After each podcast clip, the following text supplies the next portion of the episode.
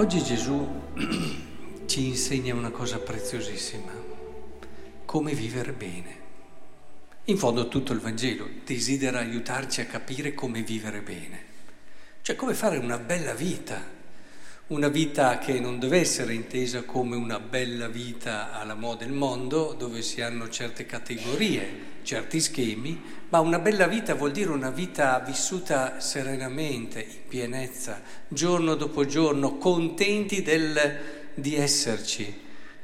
Ecco, in questo senso dobbiamo sempre pensare che il Vangelo è questo, e allora non ci sorprendiamo che persone se lo siano cuciti nella giacca, tipo Pascal, e l'abbiano sempre tenuto qui sul cuore, o che altri appena vedevano una pagina scritta pensavano al Vangelo, come San Francesco d'Assisi, e si commuovevano. Certamente il Vangelo è la cosa più preziosa che abbiamo, ma che ci riguarda, è lì, è lì. Ricordate Karl Rahner che diceva in Uditori della parola che, insomma, la parola conta nel momento in cui c'è qualcuno che l'ascolta. Cioè, finché tu non ti metti nell'atteggiamento giusto, non capirai mai il valore del Vangelo. Ma quando capisci che il Vangelo è tutto quello che il tuo cuore desidera, allora sì che lo metti lì, al centro della casa. E quando puoi lo vai a leggere, e quando puoi lo tieni vicino, e, e non ci sorprendiamo che i primi cristiani lo sapessero a memoria, ma qualsiasi cosa, quando la leggi, la rileggi, la rileggi, la rileggi, la porti nel cuore, sei emozionato quando la leggi, alla fine la impari a memoria. Ora, tutto questo cerchiamo di capire oggi in che cosa consiste. Già il profeta Isaia ci ha messo sul chi va là, cioè state attenti ad una spiritualità in, intimistica, o comunque vista come un dover crescere e costruire qualcosa dove mettete sui muscoli delle virtù. Ci sono a volte stati alcuni che hanno inteso la spiritualità come un modo per diventare più virtuosi, ma il tutto visto in riferimento a sé. O comunque anche altre spiritualità, non necessariamente cristiane, teso a un equilibrio psico-interiore che ti porta ad una tranquillità di fondo, ad una pace interiore.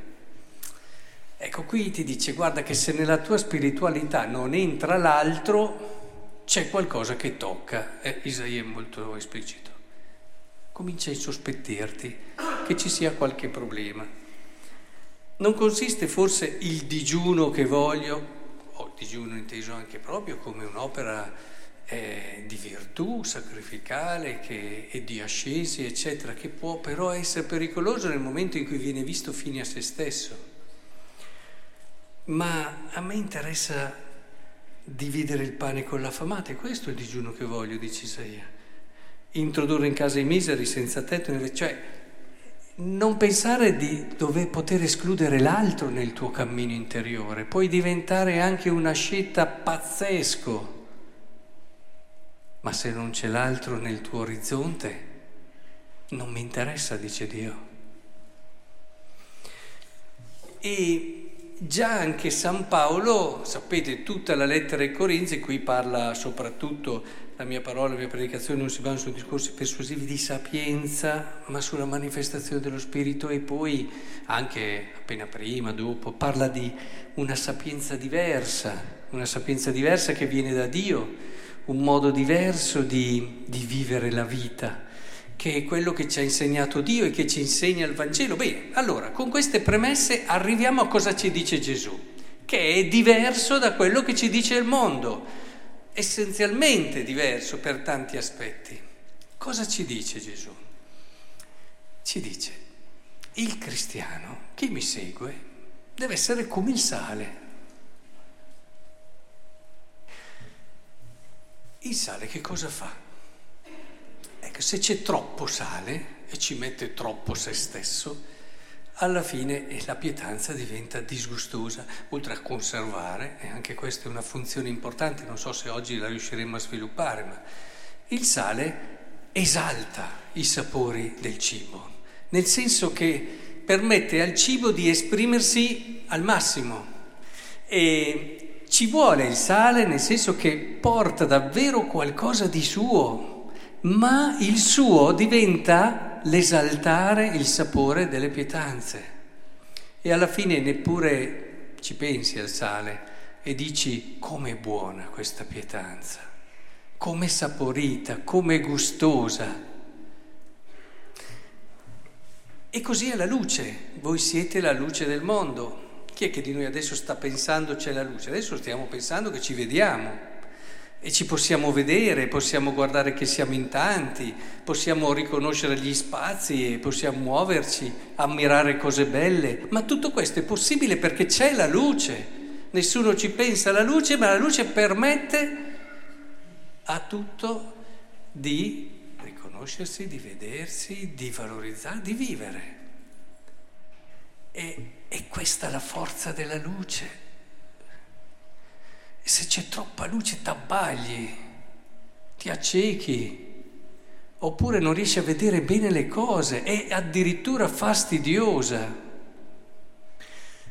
Ecco allora che credo che sia molto importante riuscire a cogliere che la vita del cristiano è un continuo lavorare per aiutare l'altro a, a fiorire, a scoprire la bellezza che ha, a cogliere gli aspetti buoni che ha. L'evangelizzazione dovrebbe passare di qua. Credo che una certa evangelizzazione abbia mezzo fallito, perché si pensava di portare noi qualcosa. Certo che hai qualcosa che ti è stato affidato, ma pensate anche a tutte le evoluzioni che nelle missioni sono state fatte con la scoperta del valore, no? Dell'inculturazione, del valorizzare le culture dei popoli a cui si andava ad essere, ad annunciare il Vangelo, non eliminarle, ma è proprio a partire dalle loro risorse e dalle proprie ricchezze che tu puoi seminare un buon Vangelo.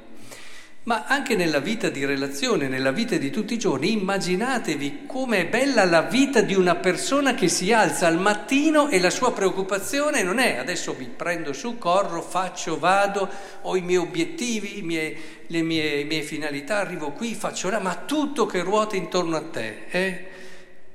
E, e, e il postmoderno in cui siamo immersi è estremamente individualista in questo senso, cioè la mia famiglia, le mie esigenze, i miei bisogni, tutto mio. Il Vangelo invece lavora in modo diverso, dice comincia a cambiare prospettiva, comincia a dire mi alzo al mattino e ho una moglie, un marito da far fiorire, da valorizzare, ho dei figli da rispettare nella loro crescita, cercando di farli crescere per quello che sono loro e non quello che vorrei io. Sempre in un orizzonte di valori, certo, ma con sempre questa attenzione.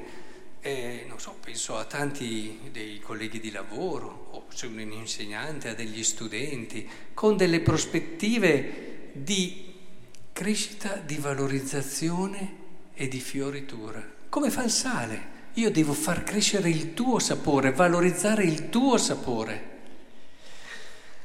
E allora arriva in tutto questo quello che ci hanno sempre insegnato, no? Pregare, anche le rinunce, l'ascesi e tanti aspetti, tante cose che ci hanno da sempre insegnato, no? L'apertura di cuore, la generosità, ma proprio in questa prospettiva, perché a volte non è facile eh, farlo.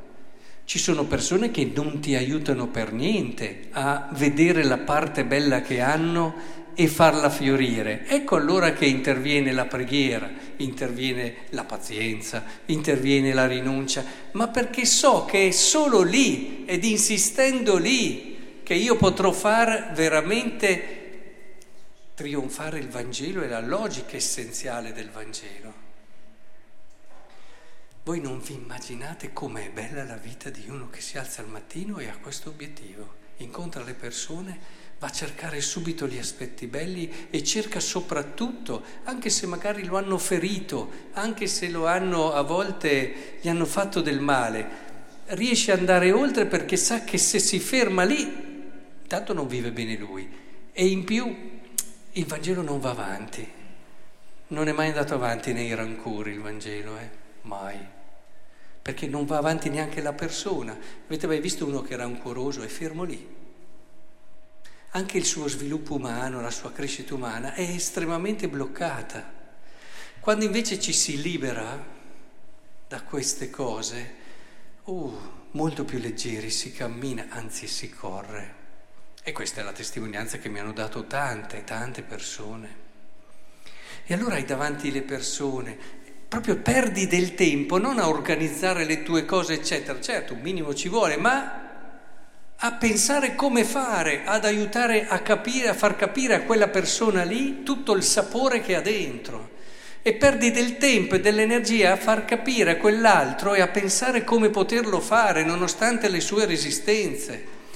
Ma guardate che questa è una bella vita, e provatelo a fare. Guardate, ci sono tante cose, soprattutto in quelle che possono essere fatte, tipo delle, non so, delle applicazioni informatiche, eccetera, che ti danno la possibilità di fare una settimana di prova. Poi, se ti va bene, l'acquisti.